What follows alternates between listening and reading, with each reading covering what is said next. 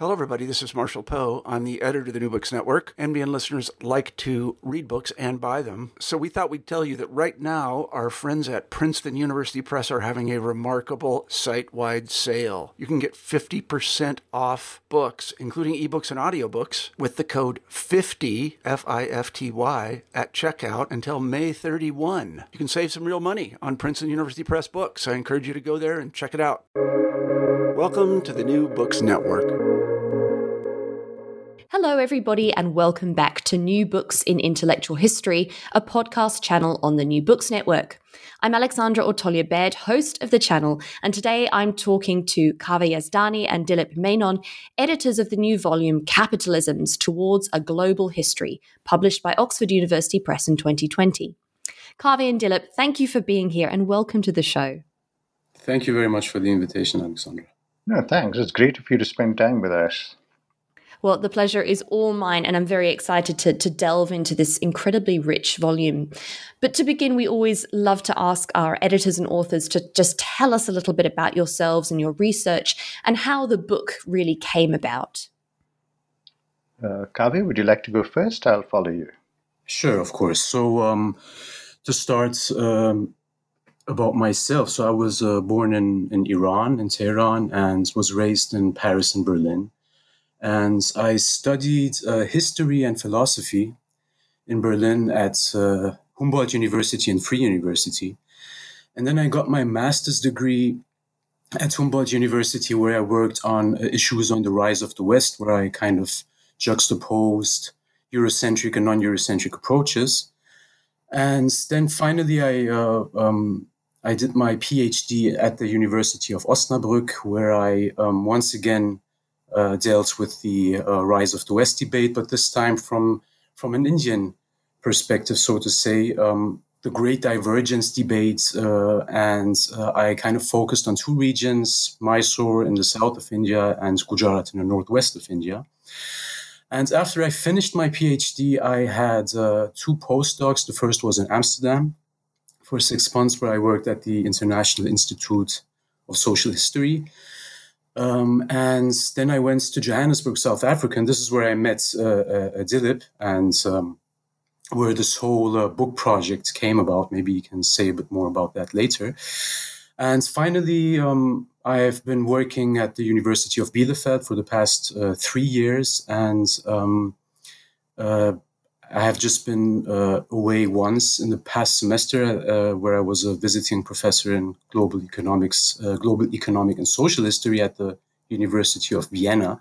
But um, as uh, most of you have experienced, I had to kind of switch to online teaching and um, didn't, didn't really spend a lot of time in Vienna. So I had to kind of get back to Bielefeld after two weeks, which was a bit sad, but that's, I guess, what many of us have to experience at the moment. So let me just say a few words about my research. So I focus on the socio-economic history of India between the 17th and 19th centuries, uh, in particular the history of Mysore and Gujarat, and uh, the great divergence and anti-historical premises of European supremacy, mostly in global perspective, um, the history of capitalism, as you can imagine, then I also work on issues related to the history of modernity, uh, the history of the Persian world, and last but not least, free and unfree labor relations, especially in the context of conceptualism. Okay, so I suppose it's now my turn to tell you something about myself. Uh, I was born in India and uh, actually began to think about doing history as uh, a discipline, as an, an occupation, becoming an academic when subaltern studies emerged on the horizon while I was an undergraduate at Delhi University. And uh, subaltern studies marked a distinct departure in a, a, kind of very tired kind of history writing that we'd become used to in India, where uh, the nationalism was the horizon of almost all thinking in terms of the uh, last 200 years of Indian history. And subaltern studies brought in uh, currents from British Marxism, French structuralism, German idealism. Hegel was a huge influence. And suddenly it began to seem that just the walk to the archive and back wasn't sufficient, that one needed to think more broadly about certain issues. And so I began to work on nationalism, a critique of national Indian nationalism, largely through the history of the place where I come from, the southwestern state of Kerala, which elected the first ever communist government to power in 1956, a parliamentary communism. And this coming to power was premised on a long history of opposition to caste inegalitarianism in the region. So, communism, in many senses, resolved itself into a social movement directed against caste. So, it was a very uh, local understanding of uh, an ideology that was universal. And subaltern studies actually provided us with that confidence to think about universalizing from where we were rather than just the import of universal categories from elsewhere. But perhaps I'll speak a little more about this later. And I began to write about subaltern groups, largely uh, untouchables, lower castes, uh, their migrations as labor across the ocean, their imaginations. I translated a novel, the first novel written by uh, in my language, in Malayalam, by a uh, lower caste individual. And I began to realize that the conception of territory here was very different if uh, the upper caste imagination tended to be largely landed and terrestrial, because indeed that's what colonialism was premised on, on revenue settlements, on vesting local elites of uh, law and order, and so on, that with these subaltern groups, it was largely a maritime uh, kind of imagination where they were reaching across the ocean in terms for labor, as also finding affinities with spaces like the United States, the experience of slavery, Africa, and so on and so forth. So my work slowly began to expand beyond engaging with issues of caste and nationalism and communism to thinking with the ocean. And uh, indeed, that's what brought me here to South Africa after a decade or so of teaching at Delhi University to set up the Center for Indian Studies in Africa and to think about the uh, kind of export of the category of the nation state in some sense, which I was rebelling against, into studies of the ocean. So there were those who studied the Indian Ocean, those who studied the Atlantic Ocean and the Pacific Ocean, and these were seen as distinct spaces rather than merely heuristic devices. And beginning to think about these continuous oceans, to borrow a concept from a wonderful book recently by Renisa Mawani, and so, looking at the histories of the ocean uh, led me to uh, thinking about the global south more generally, a political stance certainly. So, what would come after subaltern studies? What would come after post colonial theory? What would thinking from the global south mean in terms of actually producing knowledge from our spaces, producing theoretical concepts from our spaces? And to move out of that bind at the end of Dipesh Chakrabarty's book, Provincializing Europe, where there was this extensive critique of the idea of a hyperreal Europe. But the book ended by saying, despite, uh, one of the things is that despite a critique of colonialism, we must realize that European thought was a gift to us. And this was a deeply disappointing end to an otherwise radical book. And one, I began to think about the vast traditions of intellection in our spaces, whether it's South Asia, Asia more generally, Caribbean, the Middle East, Latin America, and so on, so, in that sense, uh, the thinking about capitalism, this volume that Kaveh and I did together when he came over as postdoc to my center, was really to think about these vast spaces, think about uh, what does it mean to think capitalism from outside of Europe's uh, self-regarding histories of capitalism. Well, you've led very nicely into my my next question, which was regarding the motivations actually in producing um, this particular book. And Dilip, maybe we can we can pass immediately back to you because you've you've already touched upon you know this drive, um, this kind of what does it mean to talk about the global south when it comes to to capitalisms. Perhaps you could just reflect on this a little bit. Yeah, thank you. I think. Uh, uh, it'll allow me to segue nicely into the another set of themes because uh, one of the uh, problems, again, when we do history, is this question of periodization, of studying something called the ancient, uh, the medieval, and the modern. And Kaveh has some excellent retheorizations, which I hope he'll speak about, about thinking about modernity. And uh, this is the trap, really, that Dipesh Chakrabarty talked about, where uh, the modern is not just a temporal category of the last two or three hundred years, but it's also a kind of judgment on certain spaces that are not modern, and there is an ideal space of modernity which is largely in, in Europe and America, located in Europe and America.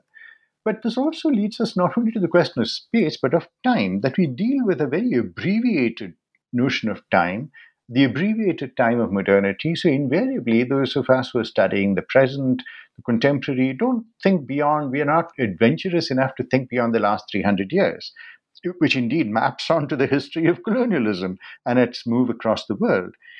And alongside this is also the trying to understand the history of our spaces in terms of industrial capitalism or its lack thereof.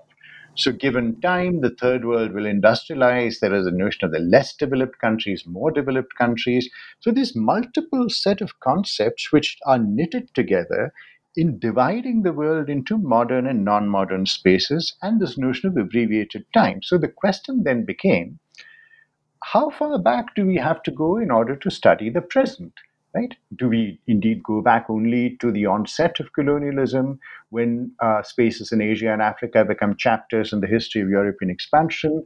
Or do we think about broader swathes of time that different spaces have different temporalities? That when you're studying uh, China, for example, that you know the origins of the Chinese states are in the before the Christian era so, this question of how far back one has to go to study the present became a, an exigent question. It was also the space of thought. Uh, and uh, this is something that we've all wrestled with, you know, this question of the nation state and its autobiography, uh, thinking about uh, spaces called India, spaces called uh, Kenya, space, spaces called England, without thinking about the porosity uh, of spaces, of the movement of people, ideas, and so on. And so I began to think in my work, and this again uh, figures in this volume as well, uh, to borrow an idea from the Caribbean uh, thinker Edouard Glissant, uh, the idea of an archipelagic imagination where you connect non contiguous spaces through their interaction. So spaces closer together are not necessarily more connected than spaces further apart. So if you think about the movement of silver, which is discussed in our in the volume, you're thinking about Mexico being becoming connected to the Philippines, India, China, and Europe through the silver mines and the circulation of silver, which then sets up a whole host of political and economic consequences. And finally, I think the idea really, uh, one of the central motivations is that when we think about capitalism right now, again, it is with this abbreviated time, and capitalism becomes the horizon of thought. It's a bit like the Truman Show. Uh, you know, Peter Weir's film where Jim Carrey is trapped in a reality show. And we tend to imagine that capitalism is indeed the horizon of everything that is happening in the world right now. And there are multiple temporalities, multiple other social formations. And capitalism presents us only, if we on analysis, with one of the times and one of the processes that is active at this present historical conjuncture. It certainly doesn't subsume all of human activity. And this was the imperative that led us to think about other spaces and longer times. Uh, Kaveh? Yes, just to just to add to that. Um, so um, part of our motivation was also, of course, to engage with an important topic that uh, has become more and more pertinent in the 20th and 21st century. So, despite the multiple temporalities, um, I guess it's a matter of fact that capitalist social relations and laws of motion have become more and more prevalent in the past two centuries. And uh, maybe the ebbing of the so called Fukuyama moments in the early 1990s and uh, the financial crisis in 2008 2009 have sparked renewed interest in capitalism too. In any case, um, the rising income inequalities, the widening gap between rich and poor, and uh, also, the issues of environmental destruction and climate change are all intimately related to capitalism and uh, make it even more pressing to trace its history. And of course, I um, myself had previously uh, engaged with the so called transition and great divergence debate. So it seemed to be obvious to also engage with the issues of capitalism, which, um, interestingly enough, has been a rather marginal topic in the great divergence debate. So while quite a lot has been written on capitalism from the mid 19th century onwards, I would say there is a relative dearth of global histories of capitalism engaging with uh, the period prior to the 19th century. So, actually, we were delighted and honored that so many excellent scholars accepted our invitation. And um, maybe a last word we also wanted to engage with the Cambridge history of capitalism, which uh, took important steps to further the debate and deepen our understanding. But uh, we wanted to take up the discussion and include some of the themes and regions that were neglected by volume one of the Cambridge History of Capitalism, but maybe we can talk about that later. We certainly will. We'll come back to that. But I'd like to just pick up a little bit on um, the actual other contributors to the volume, as you as you've just mentioned, um, Kaveh. So, could you tell us a little bit about the the types of scholars who were involved in the project, um, and and perhaps the diverse fields that they come from, which together help to create this much kind of richer um, understanding of, of, of kind of the global history of capitalisms. Sure. Thanks for the question. So uh, the contributors are, are, I would say, among the leading uh, scholars in their respective fields. So most of them have already engaged and are more or less known for their interventions in socioeconomic history, uh, also the history of capitalism or the Great Divergence debate, for that matter. At the same time, all contributions to this volume are original contributions, so they have not been published elsewhere. And uh, the book is divided into two main sections. The first section of the book is titled Major Debates and Controversies. And in their respective chapters, Dennis O. Flynn and Henry Heller, for example, rely on entangled and global history approaches. They both emphasize the role of silver and world money.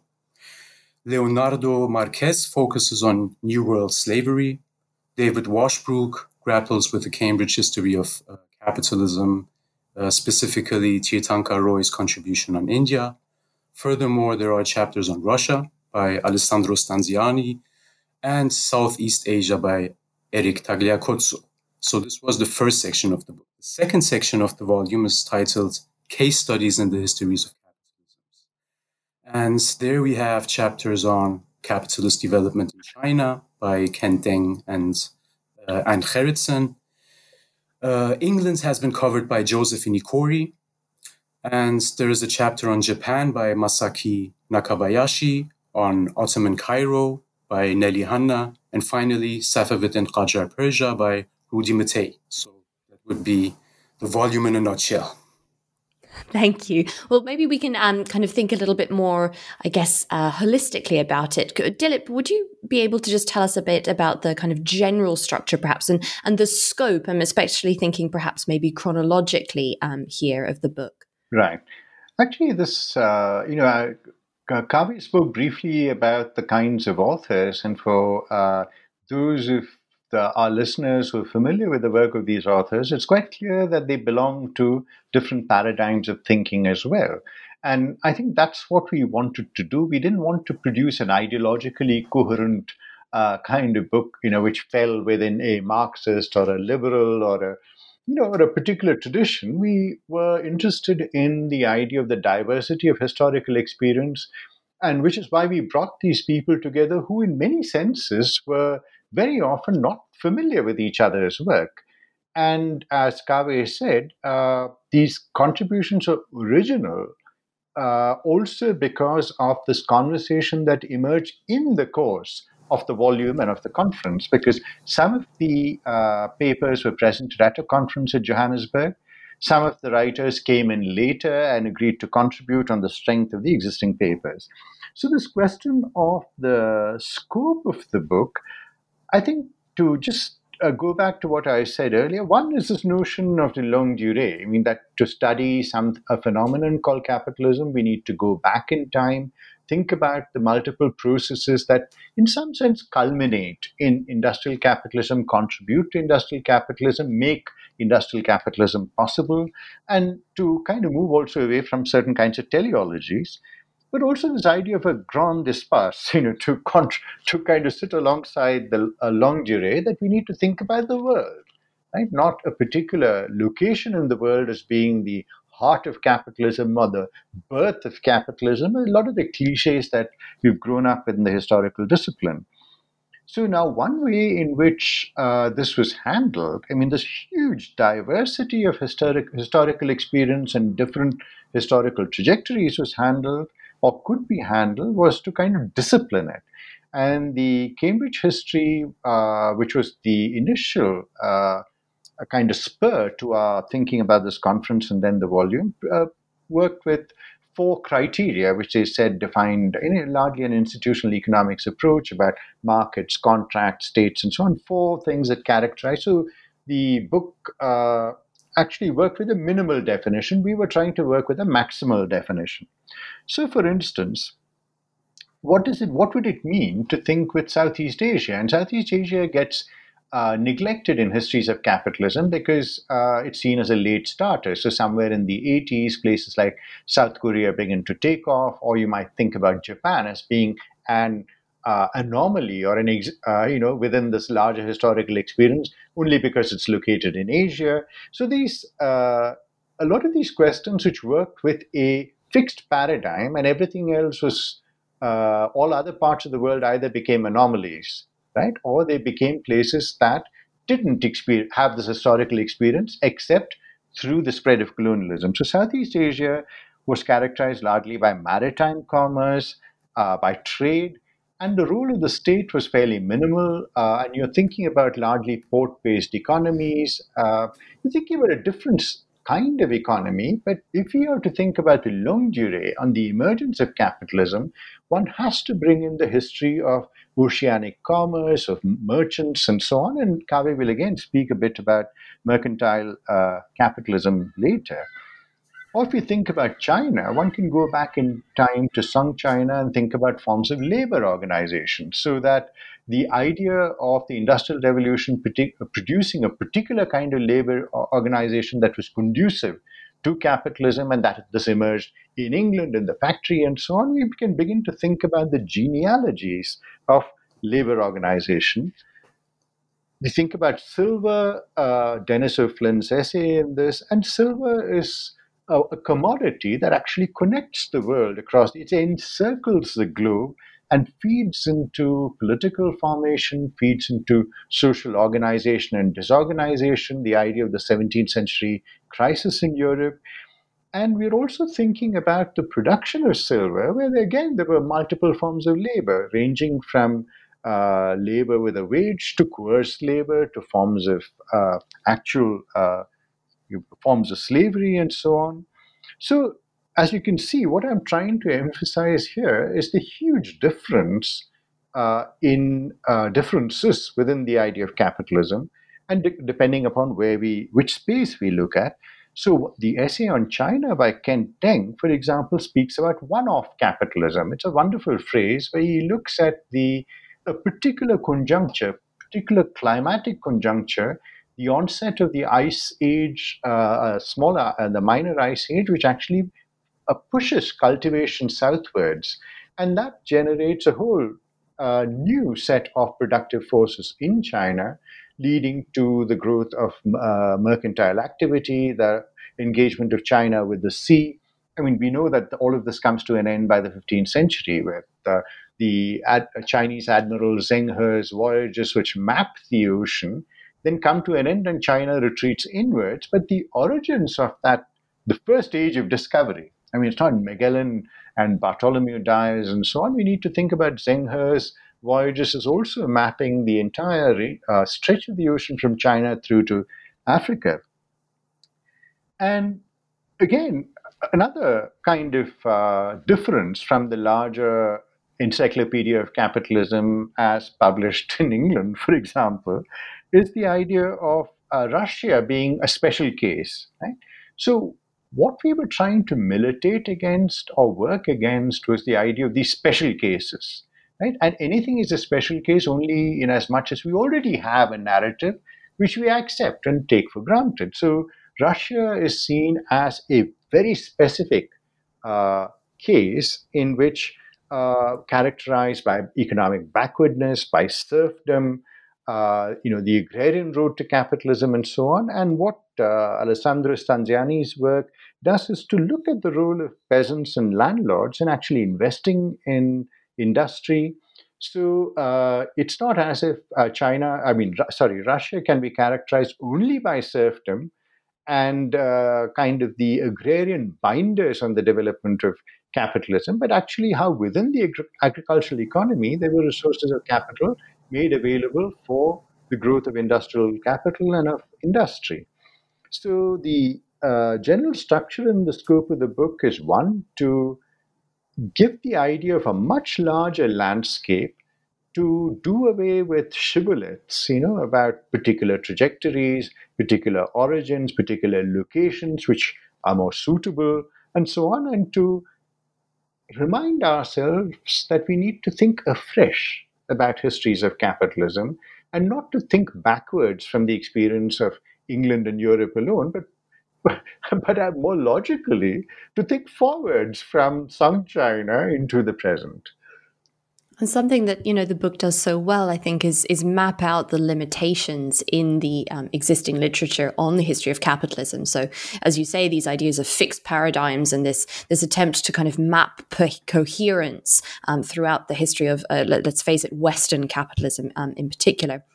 But something that I'd like to, to pick up on, and, and you've already both touched upon it a little bit, um, is the difficulty really of defining capitalism or capitalism's plural, um, and all of these satellite concepts, you know, like globalization that we can't um, kind of miss out when we're talking about capitalism.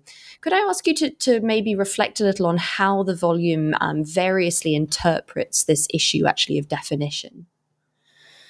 Yes, well, that's a very good question indeed. And um, it goes without saying that there is no scholarly consensus on how to define capitalism. And of course, it's an intricate issue as well. Um, we uh, have refrained from giving a clear cut definition of capitalism in the introduction, partly because um, we have done so elsewhere, and partly because a number of contributors have grappled with uh, questions of definition in their respective chapters. So we thought it would be appropriate to leave it open. That said, um, we distance ourselves from the broad and transhistorical definition given in volume one of the Cambridge History of Capitalism.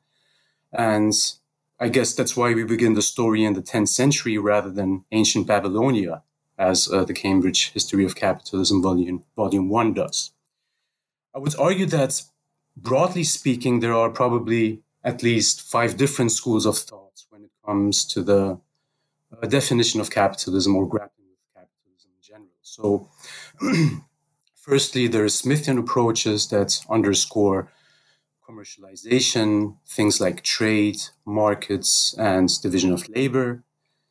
Then there's Marxian approaches, uh, maybe best epitomized by the Paul Sweezy and uh, Maurice Dobb controversy, or the Immanuel Wallerstein, Robert Brenner debate. And um, when it comes to Marxian approaches, um, they probably often suggest the centrality of social relations of production. And since the 1970s, and especially in the past few decades, there are debates on the significance of slavery and wage labor or free and unfree labor relations for the emergence, but also for the rise and consolidation of capitalism. Um, some Marxian approaches also emphasize the role of productive force, so things like machines, technology, and so forth, but also labor power.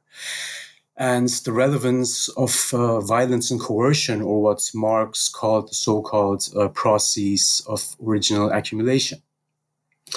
Uh, maybe thirdly, we could say that there is a Weberian approach um, in understanding the history of capitalism which uh, emphasizes the importance of, for instance, the Protestant ethic or ethos of merchants and producers, and probably even more sig- significant for the past uh, debates, uh, the significance of culture and rationality. And um, this school of thought includes scholars such as Joel Mokyr and Geert McCloskey, who are, of course, well known. Um, fourthly, there are institutional schools of thought. Um, Dilip has already referred to Larry Neal, but um, maybe more important are scholars such as Douglass North, Daron Acemoglu, and Geoffrey Hodgson, who rather focus on property rights and law, whereas um, scholars such as Patrick O'Brien or Peer Vries and maybe William Ashworth underscore the role of the state tax collection and also mercantilism. Again, others highlight financial institutions such as credit money, central banks, and the national debt.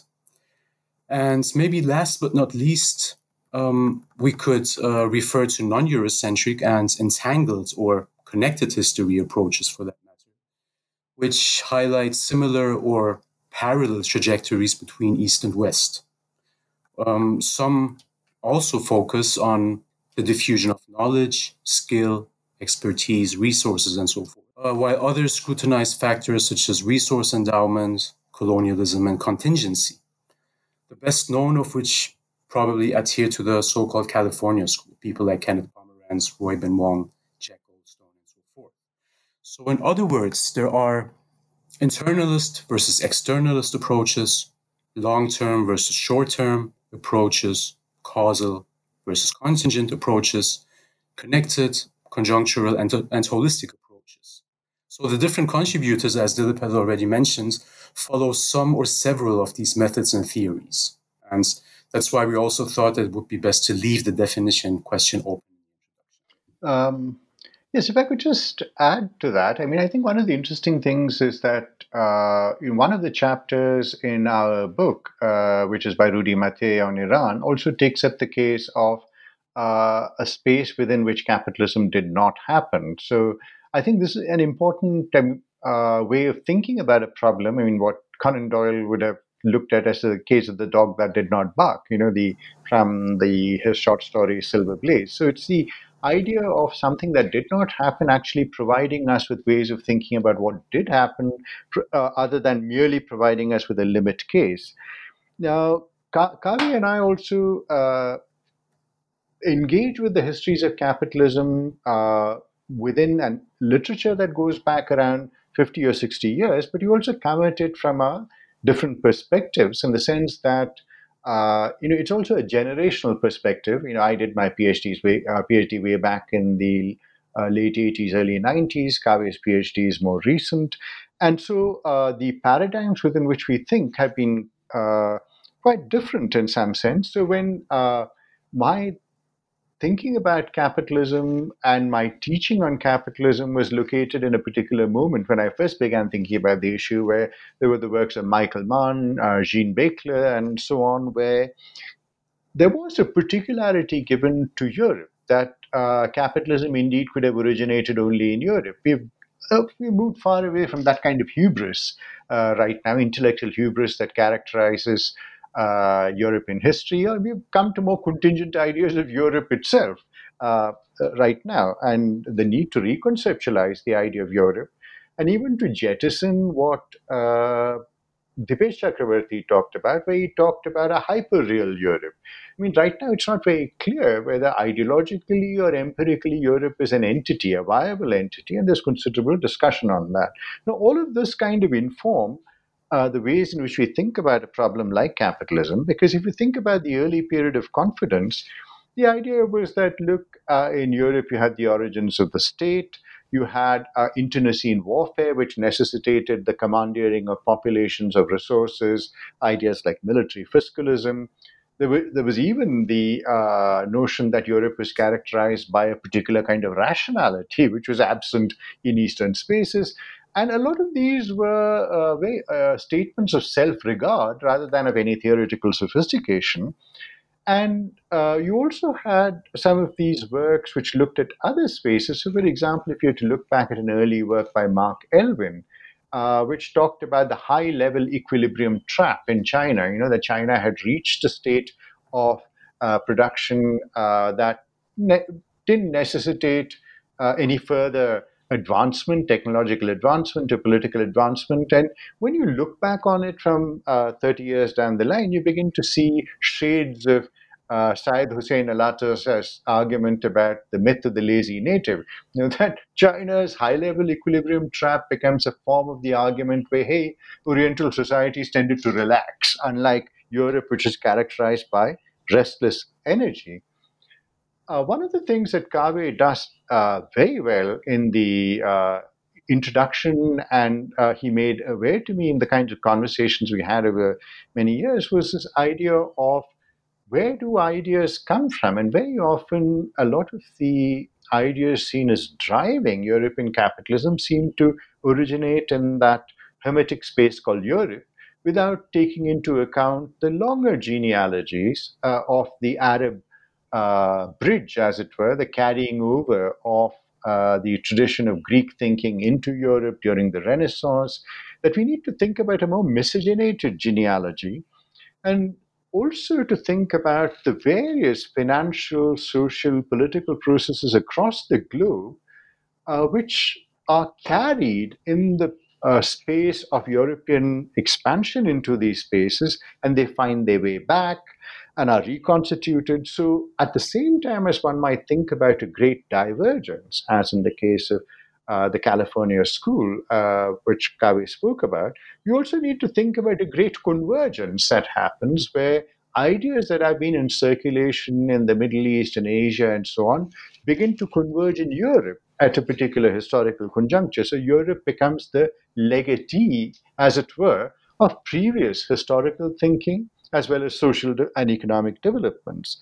So I think uh, when we think about this critique of uh, existing definitions of capitalism, there are these big questions at the back of our mind, as well as also the fact of this uh, demystification of uh, the development of somehow more rational economic procedures in uh, spaces like uh, Europe and America. I mean, uh, you may remember Edward Baptist's wonderful book on slavery, where he says the most important innovation that happened to increase production uh, under slavery in, uh, in the United States was the use of the whip. It was coercion and violence, right? Rather than any fantastic innovation uh, that lay at the heart of uh, the minor leaps in production that did happen. And Sven Beckert's uh, wonderful book on Cottoners again has led us back to a history of uh, the question of violence that is at the heart of capitalism. And I think this kind of issue is something that we need to think about as a uh, which moves away from earlier histories, which saw capitalism as the secular spread, as it were, of capitalism as the most rational form of organization across the globe, and beginning to understand how it originated in an already globalized world and that it was the use of violence and the use of suppression of other forms of economic activity, the creation of civilizational hierarchies that leads us to that definition of capitalism, which sees it as originating in uh, spaces in Europe and then expanding outwards and uh, you know granting a gift to the world of uh, e- uh, economic production. I think I'll stop there. Thanks, Dilip. Well, let's let's turn then to some of those very different ways um, of interpreting and looking at capitalisms, because the first section of the volume actually looks specifically and focuses on these major debates and, and controversies um, in the field. So, I was wondering if, if perhaps you could outline just some of these major debates for listeners who might not um, be so familiar with with the with the topic, and and maybe perhaps pick out some of the ways in which they're explored in the corresponding chapters. Sure. Sure. Thank you for the question. So maybe um, I can start off with the introduction just to give a, a broader view of what's what we're trying to do. So um, the introduction briefly summarizes some some of the existing literature on the importance of global conjunctures and non-European resources, labor power, goods, ideas, institutions, techno-scientific developments, things such as consumer demands and socio-economic dynamics in general. Uh, especially in the context, of course, of the genesis of historical capitalisms. So, to give you some examples, we highlight the central role of American bullion in lubricating Western Europe's economy and allowing European powers to buy Asian and African goods and commodities. Um, also, without the intention to belittle intra European dynamics, we emphasize that export markets were crucial for the development as were resources such as sugar and cotton. So we reiterate that the engagement with Indian textile production sparked imitation, by British, French, and also Swiss artisans, while experimentation with Indian wootz steel, or the so called damask steel, enhanced the birth of European metallography in the early 19th century. So, as argued by K.N. Chaudhuri, Fernand Braudel, and more recently by the late Angus Maddison and uh, Prasannan Parthasarathy, European import substitution in things like textiles, pottery, and porcelain was, at least to some extent, a result of the supremacy of Asian products in the world economy. So England's lack of competitiveness in global markets vis-a-vis Indian products, um, in conjunction with her higher wages, prices, and production costs, for example, um, partly explains why it was beneficial to invest in the mechanization of textile production in Britain, while India didn't really need to kind of mechanize textile production because they were already um, competitive in, in, in, markets. So, um, in the introduction, we also discussed the connected intellectual history of political economy, something which uh, um, that was not taken up other contributors. So, we thought that this would be a particularly important uh, subject, which uh, also gets kind of short shrift in the existing literature. So we underscore the possible influences of Chinese thought on French physiocracy, ideas of laissez-faire and meritocracy. But uh, the history of political economy would also be incomplete if we ignore the important contributions by Persian polymaths such as Ghazali, who uh, lived in the 11th and 12th century CE, Tusi, who lived in the 13th century. Um, these scholars, in particular, part, uh, anticipated ideas on division of labor that in Europe only emerged about three or four centuries later. Uh, Ghazali, for instance, um, elaborated on the concept of division of, of labor using the example of a needle factory. So, to some extent, he anticipated 18th century European illustrations by means of the pin factory, probably best well known by the uh, example of Adam Smith. So, um, the North African scholar Ibn Khaldun is another case in point. He developed a labor the- theory of surplus production, which was an immediate precursor to Ricardian and Marxian labor theories of value. So uh, let us turn to the uh, first section of the book now. So here, some individual chapters grapple with the question of how to define capitalism. Um, furthermore, every chapter either examines the global interconnections, entangled histories, and inter- intertwined processes that went into the making um, and uh, co production of historical capitalisms, or uh, these individual chapters explore internal socioeconomic dynamics of a number of regions. So, in our case, Brazil, parts of Eurasia, and Africa, and mostly in comparative perspective. So, uh, allow me to provide a few examples um, for each of these approaches. So, David Washbrook, for example, critically engages with the broad definition of capitalism proposed in the Cambridge History of Capitalism. He argues that the suggested definition makes capitalism difficult to distinguish from sustained economic growth. And it uh, also obscures the relationship of labor to capital and promotes a national economy as the um, natural arena in which discrete histor- histories of capitalism should be written. By contrast, what Washbrook proposes um, is that um, if capitalism were understood as a transnational set of forces, India's supposed marginality and its genesis, uh, in Washbrook words, becomes illusory. In his uh, contribution, Dennis Flynn points out that American, European, and Japanese silver largely ended up in China. And um, he argues that globalization took off in the 16th century and connected trade regimes that linked together multiple free and coerced labor systems simultaneously, um, an argument that is probably reminiscent of Immanuel Wallerstein. And for Flynn, the lessons from global history suggest that national capitalisms can no longer serve as reasonable units of analysis. Um, because he argues that uh, from the outset, of 16th century origins, globalization generated intertwined economic, environmental, epidemiological, demographic, and cultural accumulations. Henry Heller, too, um, rejects Eurocentric approaches or views expressed by so called political Marxists that um, assume that the non European world played no uh, role in the development of capitalism. So he emphasizes factors such as class struggle and political and ideological struggles. But she also highlights the emergence of world money, which she argues made capitalism a global rather than a merely European phenomenon.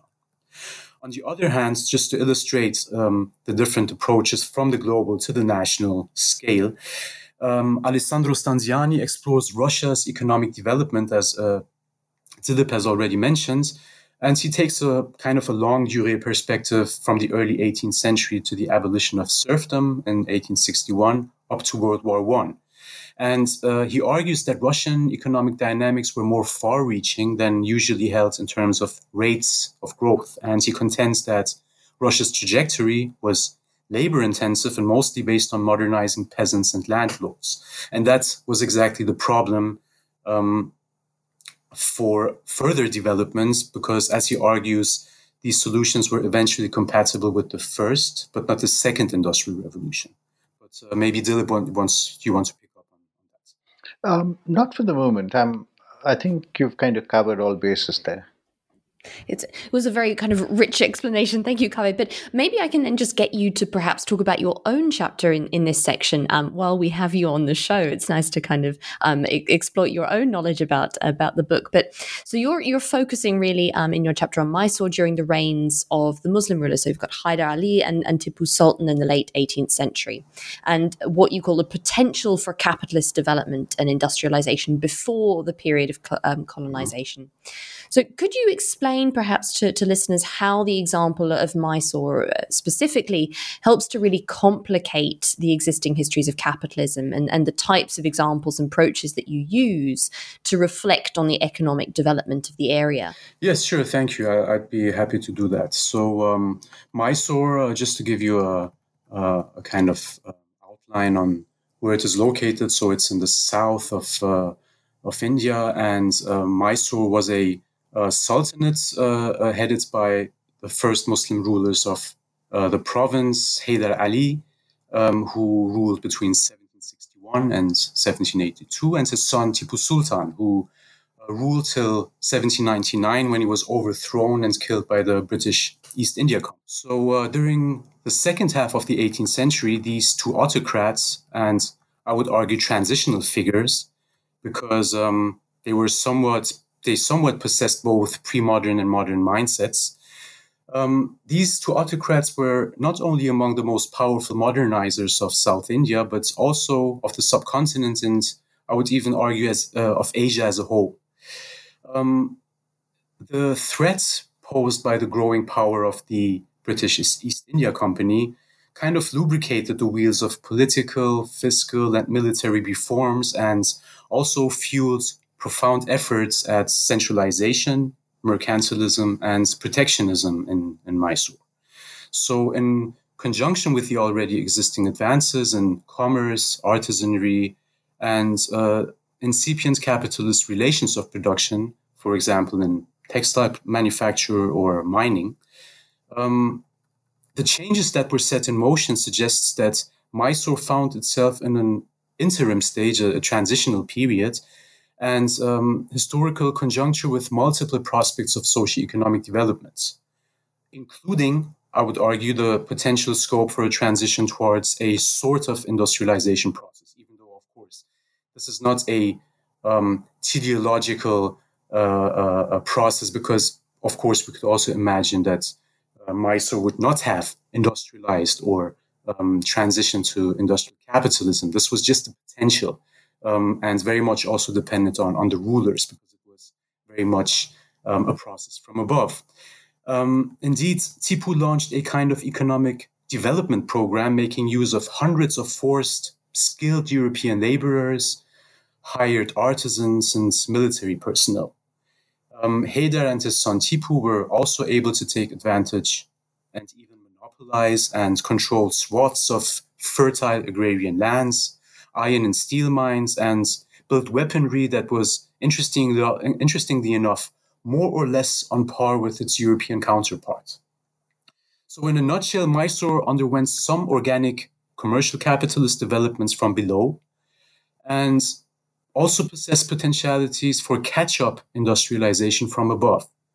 But um, I would argue, contrary to other core regions of post Mughal India, that is the period from roughly uh, the uh, uh, death of Aurangzeb in 1707 onwards, regions such as Bengal in the northeast and Gujarat in the northwest of India, where the merchant class was much more powerful. Uh, in uh, Mysore, the state played a crucial role in the socio-economic development of the Sultanate. So, arguably, this environment was more conducive to forced industrialization from above than capitalist development from below. And, um, and the final analysis the indigenous potentialities for capitalist and or industrialization in the absence of colonial rule remain an open question, of course, as Mysore was a transitional society whose socio-economic trajectory was thrown back due to colonial rule and exploitation. So, the second section then of the volume moves to discuss case studies more specifically of the history of capitalism. And it ranges geographically from Japan to Egypt and China and England and Iran. You know, we've, we've kind of touched upon these already a little bit.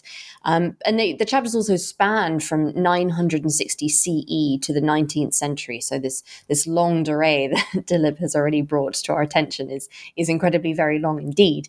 Um, I was wondering if you could tell us a little bit about how these very diverse um, cases, not only geographically and chronologically, but also in terms of um, the actual kind of focus, I suppose, of, of, where they're looking at capitalism in these places, how they're interacting, and, and what are some of the connections that arise from this, this very comparative approach? Um, it's actually, uh, we've kind of uh, been touching upon this in various ways, and uh, uh perhaps it to avoid the risk of repeating uh, some of the uh, arguments made in the particular chapters or indeed in our introduction, because we do want people to read this book and not treat this interview as a crib, as it were. You know, it, we do think about royalties occasionally. Uh, uh the uh, what I would like to say here in response to this question is again, uh, at a much more, uh, at a slightly more abstract level, as you can see, the, I mean, one of the uh, interesting things about the collaboration with Kaveh is that Kaveh is very deeply rooted in this uh, historical literature on capitalism. I came at it from the outside since my work has been mainly on conceptual and intellectual history, and so we kind of uh, uh, kind of bounced off each other in uh, very, very creative and I think ways which were very, very useful for me, where uh, Kaveh was reminding me sometimes that I was kind of uh, running away with the argument. But to get back to the question, I mean, one of the, uh, there's a very interesting metaphor in Levi Strauss's Tristes Tropiques, where he talks about uh, uh, two trains traveling across a landscape and how people in the trains measure uh, their relative movement as against each other. So if one train is speeding and the other is slow, and so on, and that and and what uh, Levi Strauss was pointing to was the fact of our limited and myopic perspective, where we compare what is visible. And he, uh, what he's basically uh, arguing with this metaphor is that look, there's something else that's happening in that large landscape outside. You know, trains which are probably moving much faster, tra- probably regions where trains don't exist, and so on and so forth. So this measure of comparison uh, that we already always think with in the history of capitalism is uh, the assumption that there is a space in which capitalism is fully developed, and uh, the rest of the world ought to be measured against it. And it's increasingly becoming clear that we are possibly returning back to the 16th and 17th century, uh, uh, where the hub of the world was China and Asia, and that Europe's uh, time in the world is perhaps over. It's you know there are multiple ways of thinking about this issue of the question of uh, diversity right? and of comparison. So in this, uh, in our book too, it was also this attempt in these chapters to present very different cases, and as I said earlier, and as Kaveh has been pointing out, not to present a coherent teleological, uh, sealed kind of case for X or Y argument. So we have Iran, where there is no capitalism, Southeast Asia, where there is no state, China, which had a one off capitalism, Japan, which is a really successful uh, case of industrial capitalism from the Meiji Restoration onwards. Russia, seemingly the agrarian road, but also industrializing. And if one thinks about this uh, huge map and one thinks about the subsequent history of Europe at the end of colonialism, and we ask the question of where is Europe now? I mean, because if one were to think about this constant uh, comparison with the space where everything happened and the space from which everything originated. One of the most interesting books to have come out recently is by Peo Hansen and his colleague on Eurafrica. Right? The idea that after the uh, Second World War, the prospect of decolonization uh, actually uh, startles uh, European thinkers. I mean, it kind of gives them a sense of shock that the uh, premise on which Europe had become one of the most advanced uh, industrial uh, nations was actually because of the existence of colonies. Also, as Piketty points out, the huge compensations that were paid out to former slave owners in places like Haiti, which creates a plutocracy in France, and so on. And the idea of the European Union is not born out of the devastation of the Second World War as much as the shock of losing the colony and the fact that uh, the African colonies want nothing more to do with the former colonizers. So there's again a much larger set of historical arguments that we need to think about when we do these comparisons. So, what we tried to do in this book uh, with these diverse cases is also to think with what the uh, amazing historian Frank Perlin, who did one of some of the earliest works on capitalism in South Asia, wrote about. He talked about this compiling of a library of categories and techniques. So we are thinking about a global vocabulary that is emerging, right?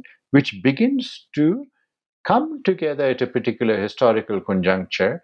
And we're thinking about ideas of connectedness, of circulation, of multiple genealogies, rather than with the mere problem of comparison, which is what generally uh, studies of capitalism seem to restrict themselves to.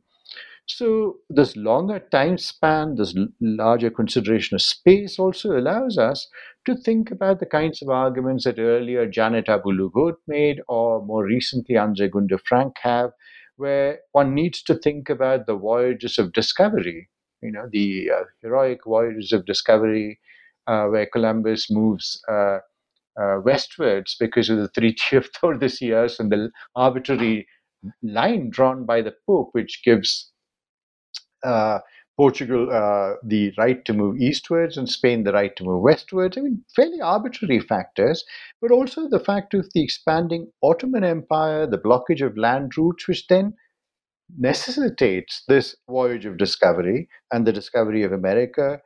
The whole question of the flow of New World silver, the emergence of the New World as a market for the production that's happening in Europe, and also this question of sugar. I mean, Sidney Mintz's wonderful work in which uh, sweetness and power, so that there's this wonderful, uh, uh, you know, kind of uh, uh, poignant moment, a cameo in uh, Brotton's book on the Renaissance, where he talks about Queen Elizabeth's bad teeth. She had black, rotting teeth and halitosis, occasioned by the fact of huge consumption of sugar, which is a commodity. So suddenly Elizabeth's bad teeth and bad breath come connect, become connected to the history of European expansion. So I think there are these multiple genealogies that we have to bear in mind.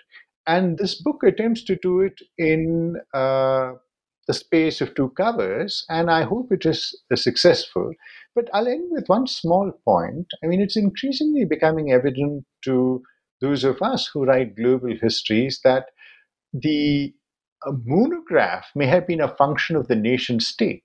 That once we begin to think globally, we have to work collaboratively across the world because it's impossible for one person to have that kind of expertise, no matter the reliance on secondary literature uh, and reliance on texts that have been translated. That when we think about this volume, uh, it has actually meant a conversation across the globe, right? And so we bring in uh, people who are concerned less with the comparison and more with the connectedness of the world. And that's uh, really something that Sanjay Subrahmanyam highlighted fairly early on that we need to think about connected histories. And I think that's this book is kind of working within that paradigm. Thank you, Dilip. Kaveh, did, did you have anything that you wanted to offer on that? If not, I'd quite like to pick up on this this um, idea of, of global history. Sure, sure. Please go go ahead. Okay, so well, just just because Dilip's kind of already um, led so nicely into it, I was I was wondering if we if we could talk about um, you know what is global history today? Because you know this is not a, a new phenomenon. This is not a new methodology. This is not a, a kind of um, a, a, new approach in, in, many ways. But global history is something that is changing um, quite substantially um, in, in, academia and, and the kind of books and the kind of research that's coming out.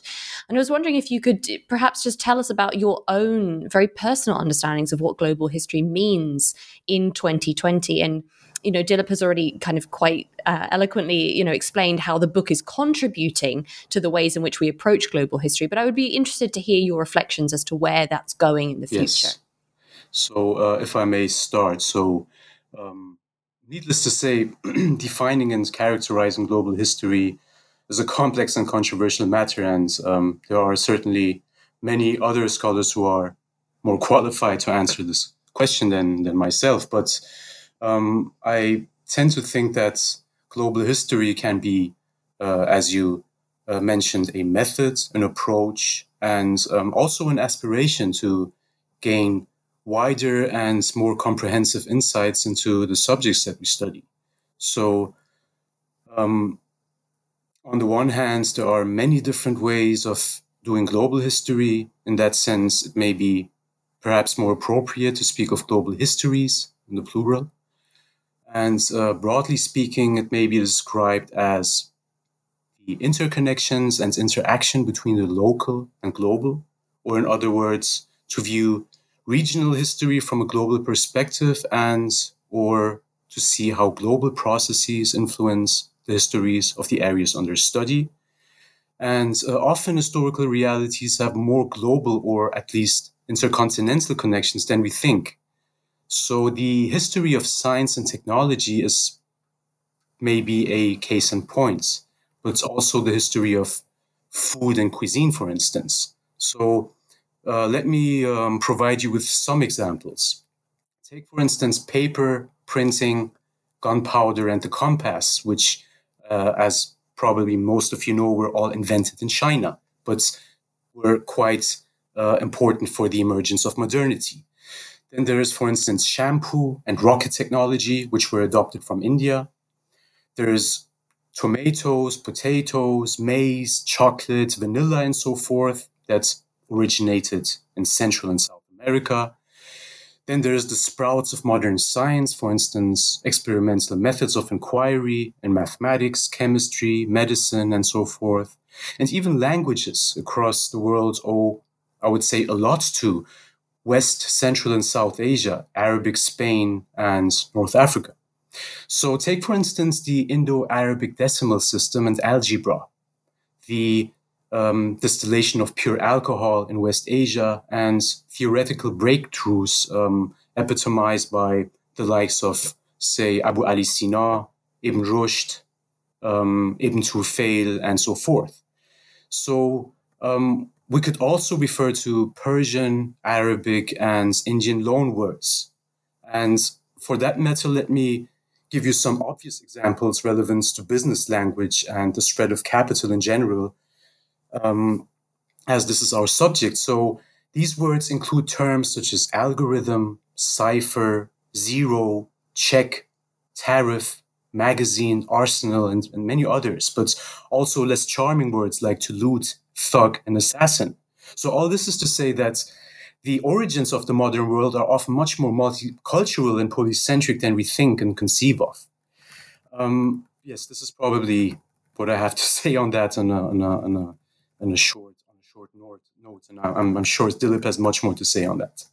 Oh, well, I hope so, but uh, I'll, I'll, I'll try because, see, one of the things that's happening with the growth of ideas of global history is that a lot of global history is being done in a kind of very ruggedly empirical way. So instead of studying one country, one studies three countries, or one instead of looking at one archive, one looks at archives across seven spaces. And it's not merely this accretion of card catalogs that uh, information in card catalogs that we need to look at as global history.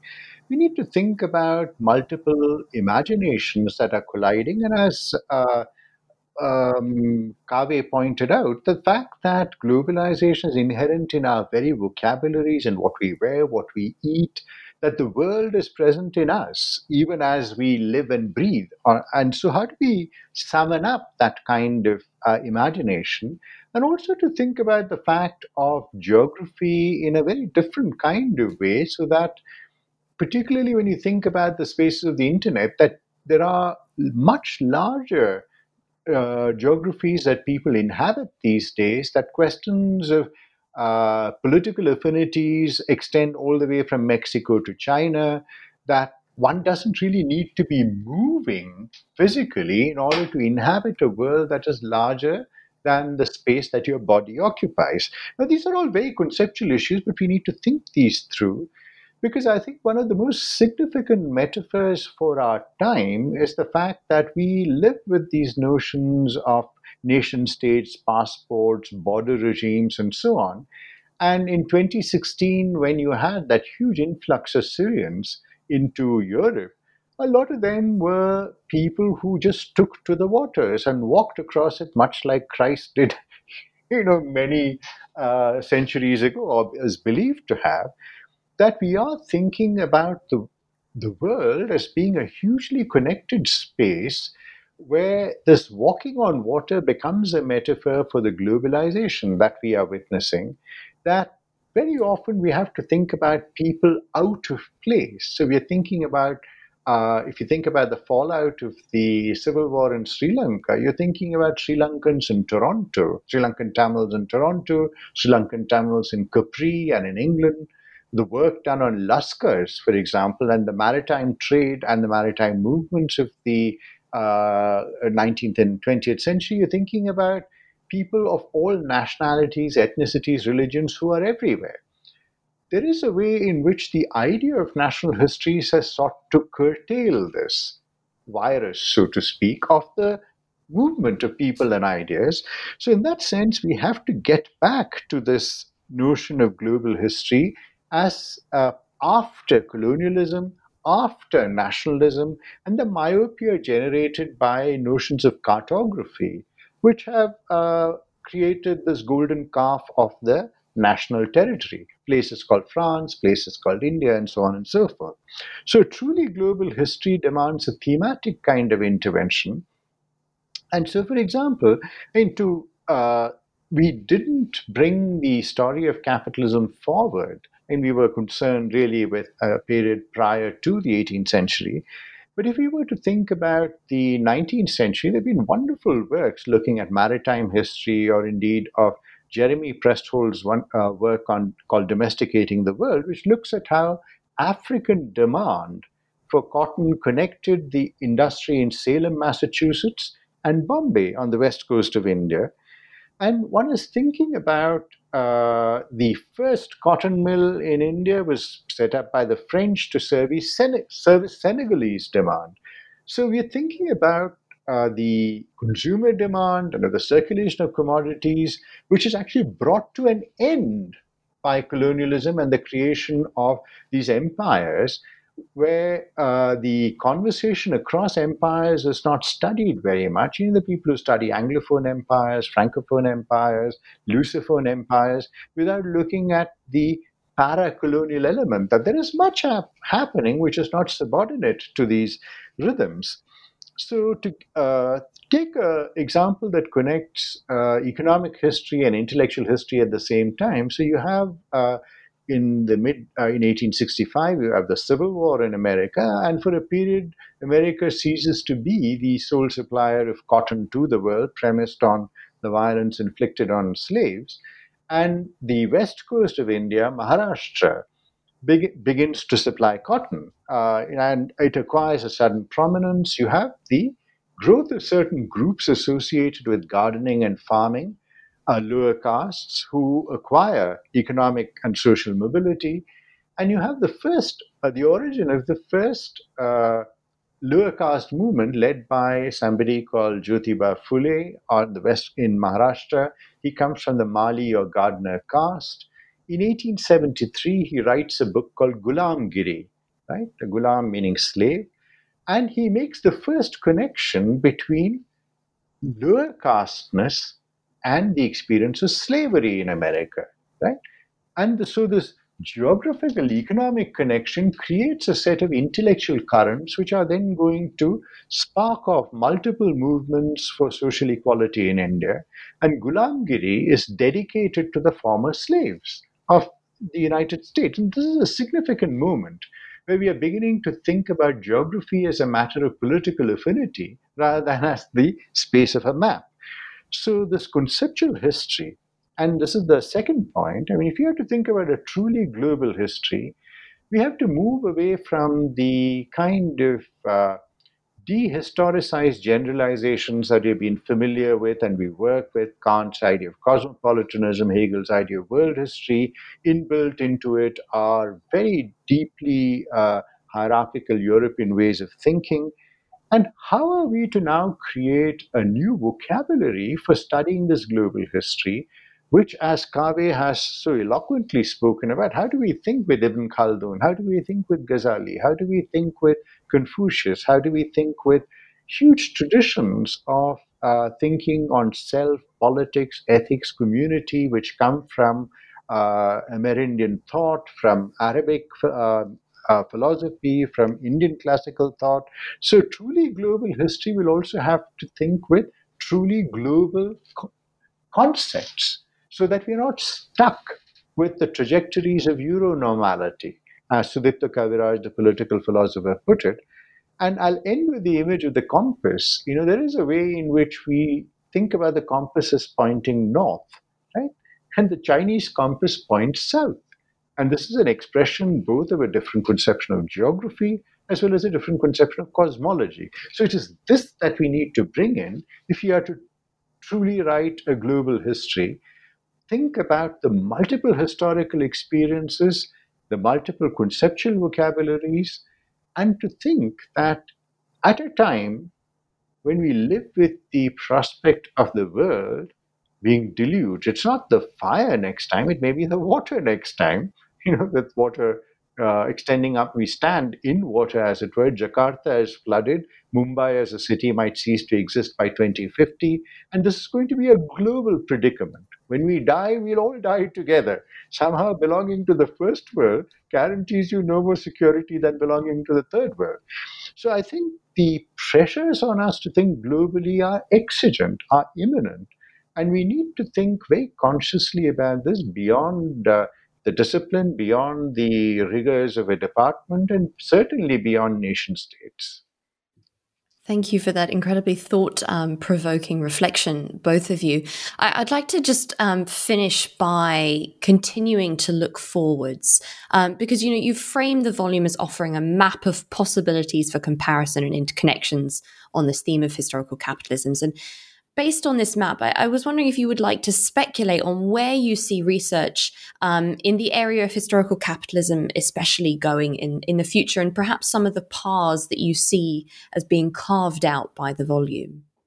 Sure, sure. So uh, I think it would be great to see more works available, at least in English, on the socio-economic developments of, say, 8th, 10th to 18th century China, Korea, the Ottoman Empire, India, and especially, I would say, Afghanistan, Iran, Syria, Iraq, African regions and polities. For instance, the role of merchant capital in West Asia, North Africa, regions like Mali, the Swahili coast, and so forth. So it would also be promising to see more studies on the history of capitalism from the perspective of the sea, something Dilip already mentioned, maybe more specifically the Persian Gulf, Red Sea, and Arabian Sea as part of the larger Indian Ocean. Um, I would also say that the increased utilization of archives in different Asian and African languages, that is sources in Arabic, Persian, Swahili, Gujarati, Chinese, Korean, etc., would certainly deepen our knowledge.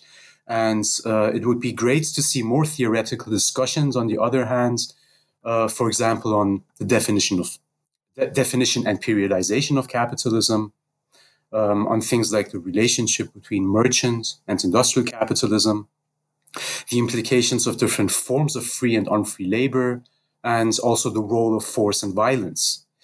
Um, I think that um, the boom in global labor history and also discussions on uneven and combined developments in international relations as also theoretical approaches by, for instance, the late Neil Davidson, Jairus Banaji, uh, Mehrdad Vahabi, and others may uh, be helpful in this regard. Dilip, would you like to pick up?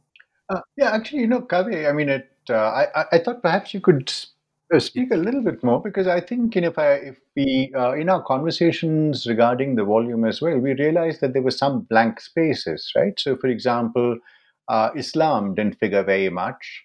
The Mediterranean didn't figure very much uh, as a space, and also I think you know you mentioned Jairus Banaji's work on merchants and uh, mercantile capitalism and commerce and so on. So, would you like to say a little bit more about those three themes, perhaps? Well, I mean, you're, you're absolutely right. I think that there's certain aspects, especially the history of West Asia. I mean, we would have loved to have more on uh, on West Asian uh, polities and regions, but uh, this is something which um, I guess is is uh, has not been um, uh, explored sufficiently. I mean, there are, of course, scholars who work on these on these regions, but there's very few scholars who work on on, on the history of capitalism, of merchant capital in these spaces. So uh, that's definitely, I think, be, be a very promising um, uh, area of research. Um, we would also have loved to have, of course, um, the Mediterranean represented in the chapters and, and, and spaces like Korea. But of course, the space is limited. We were already uh, uh, almost at the limit of our world limits. And um, I think this is there's a lot to do. Of course, I mean there there there is a lot of spaces and also time periods that uh, deserve to be to be examined uh, from you know the perspective of at least merchant capital and maybe also in terms of industrial capital uh, the the early phases of industrial capitalism and and the early 19th and mid 19th century. And the volume certainly does kind of throw down the gauntlet um, in that respect um, and I think there will be many people who pick it up and read it and, and really reconsider the ways in which they're they're um, addressing the history of capitalism. Well, thank you both. We've taken up so much of your time, but before we let you go, could you just both briefly give us a, a glimpse of what you're currently working on, and we can perhaps look forward to reading in the future? Uh, Kaveh, would you like to go first? Sure, thank you. Well, um, I uh, currently have a book project on the relationship between the Parsis of India and the Zoroastrians of Persia uh, together with the brilliant scholar of Iranian history, Nasser Mohajer. So this is a, a, a, theme that I've been working on for quite a while. Um, I've just finished an article on Saint-Domingue, the French Caribbean colony in the context of slavery and capitalism. And I'm currently also working on an article on socio-economic change in India between 1700 and 1860 and a piece on the empires of the Indian Ocean, that is the Mughal, Ottoman, and Safavid empires. And last but not least, I'm also working on some longer articles on conceptual histories of capital, capitalist, capitalism, as well as discourses on free and unfree labor forms, such as slavery, serfdom, and wage labor. Uh, thanks, thanks, Kaveh. I mean, actually, it's uh, this uh, space has allowed me to have this long conversation with Kaveh because Kaveh was a postdoctoral fellow, then left for Bielefeld, and it's been restricted to WhatsApp mm. and uh, telephonic conversation. so this, uh, thank you, Alexandra, for providing the space to us. Uh, you know the uh, the three specific things that I'm working on right now. You know, one is a kind of uh, to go, go, back to the question about global history. Uh, one is a volume that's going to come out next year, and to stick with the idea of edited volumes versus monographs how do we create a conceptual vocabulary? How do we uh, create an idea of thinking from the global south?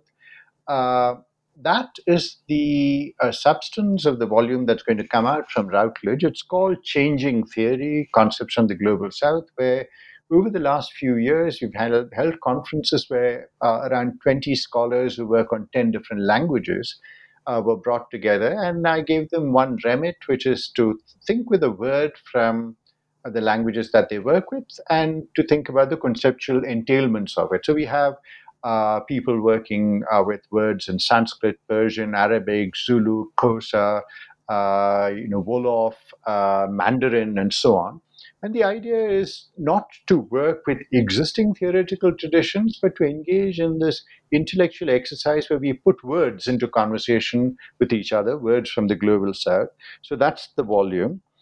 Uh, the book that I'm currently working on is looks at historical imaginations on in southern India from 1850 to 1950, where I look at very diverse figures. Uh, you know, who you know, be religious figures, literary critics, lawyers, Marxist theoreticians, all of whom produce histories. Now, generally, the uh, historians have tended to ignore these because they're not written by professional historians. But to say that history is that which is written by historians is an uninteresting tautology, right? So I'm actually looking at uh, why these figures choose to write history, how they see themselves as uh, writing from an experience which cannot be captured by the new protocols and regimes of historicity that are emerging under colonialism. So they sit beside the archive, beside certain forms of argumentation. And it's important for us to understand these other histories also because we're living in a time when uh, the historical discipline is being challenged by uh, what in India is called the WhatsApp University, as also by social media, in mm-hmm. which the uh, distinctions between fact and fiction are increasingly blurred. History has become merely a subjective enterprise. Uh, you can see this happening in the United States with the Republicans uh, generating their own ideas of what uh, historical knowledge is. So it's less to establish a genealogy of these forms of thinking, but to move away from the hubris that the historical discipline somehow has the commandeering heights and that historical imaginations are, are somehow to be ignored. So, in this book, I'm trying to bring together these three, what Dipesh Chakrabarty called History 1 and History 2, but it's a kind of gloss on that. I shan't get into it. And finally, I'm thinking with uh, a small biography of a literary critic called Kesari Balakrishna who I've been working on over the last uh, 10 years. I mean, a very, it's a maverick figure, a literary critic who, as a response to Gandhian calls for non cooperation, stops reading English literature, which does him a lot of good, of course, and begins to read uh, European literature, translates it into Malayalam, and he begins to write histories which engage with uh, the notion of the flood. So he's connecting biblical history with Chinese history, with Indian history. So you can see how some of these imaginations leak into uh, the conceptualization of the books, like both the capitalism book as well as the concepts book. And Balakrishna Pillai in the 1930s writes an essay, and I will stop with this, in which he asks a profound question, which I think resonates across time where he begins his history of uh, the southwestern coast of India uh, by writing about Rome. And it connects up with that millennium long engagement across the oceans of Rome with Pepper from South Asia, where the tribute that Carthage pays to Rome comes from South uh, from Southwest uh, India, right? You know, from Kerala, and so he begins with Rome because Rome is an integral part of that longer history, the longue durée, the grand espace, all of these ideas that we were talking about. But he asks a question. He asks, is Kerala a chapter, Kerala being the state on the southwestern coast, is Kerala a chapter in the history of Rome, or is Rome a chapter in the history of Kerala? And I think this is the question that a post colonial scholarship, uh, scholarship from the global south has to address is are our spaces, Africa and Asia, chapters in the history of Europe, or is Europe a mere chapter in our history to be dealt with as such. Well, I sense that a great conference or book title coming from that. It certainly sounds like the two of you will be very busy, um, and I certainly look forward to to hearing more about um, these various projects in the future. Hopefully, even on the New Books Network. Um, Kaveh and Dilip, I would like to thank you again for being on the podcast. The book is Capitalisms Towards a Global History, published by Oxford University and Press in 2020. Dilip and Kaveh, thank you so much for being on the podcast. Thanks a lot. Thank you, Alexandra. It was a great pleasure talking to you.